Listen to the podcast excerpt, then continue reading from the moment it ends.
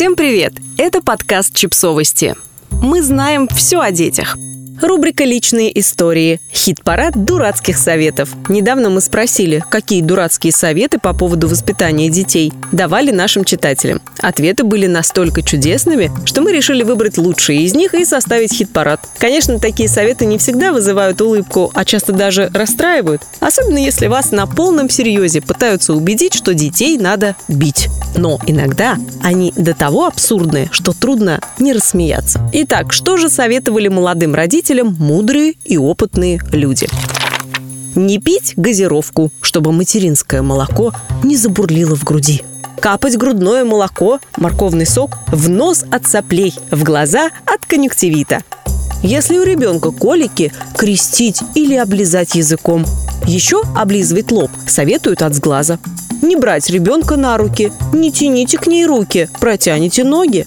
Использовать ребенка в качестве тренажера для ошибок. Да что вы паритесь, это же первый ребенок.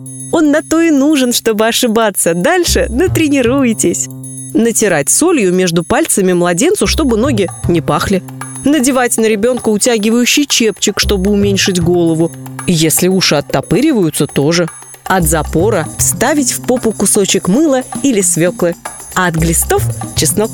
Ногти не стричь ножницами, а обкусывать. Чтобы отучить от груди намазать соски черным перцем.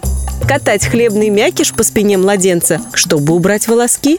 Ни в коем случае не пить молоко при грудном вскармливании или есть халву и пить молоко с чаем. Больше будет молока. Чтобы ребенок не был левшой, забирайте бублик, да все что угодно, из левой руки и давайте в правую. Если упала соска, поднять, облизать и сунуть ребенку в рот, обеззаразить. А прикорм надо пожевать самой, а потом давать младенцу. При этом нельзя брать младенца в постель. Там же грязь. Не чистить и не лечить молочные зубы, они все равно выпадут. Режутся зубы, мазать коньяком. Повесить чеснок или лук в кроватку для профилактики гриппа. Девочке не нужно образование, ей нужно удачно выйти замуж. Отвернуть коляску от солнца зимой. Не знаю, не спрашивайте. Не давать ребенку рыбу, потому что ребенок разговаривать не будет. Приучать годовалого ребенка писать в кружку. А вдруг длительная поездка на поезде, чтобы людей не раздражать частыми хождениями в туалет – надевать тесную обувь, чтобы у девочки была маленькая изящная стопа. И помните, детей надо любить, но так, чтобы они об этом не знали. Подписывайтесь на подкаст, ставьте лайки и оставляйте комментарии. Ссылки на источники в описании к подкасту.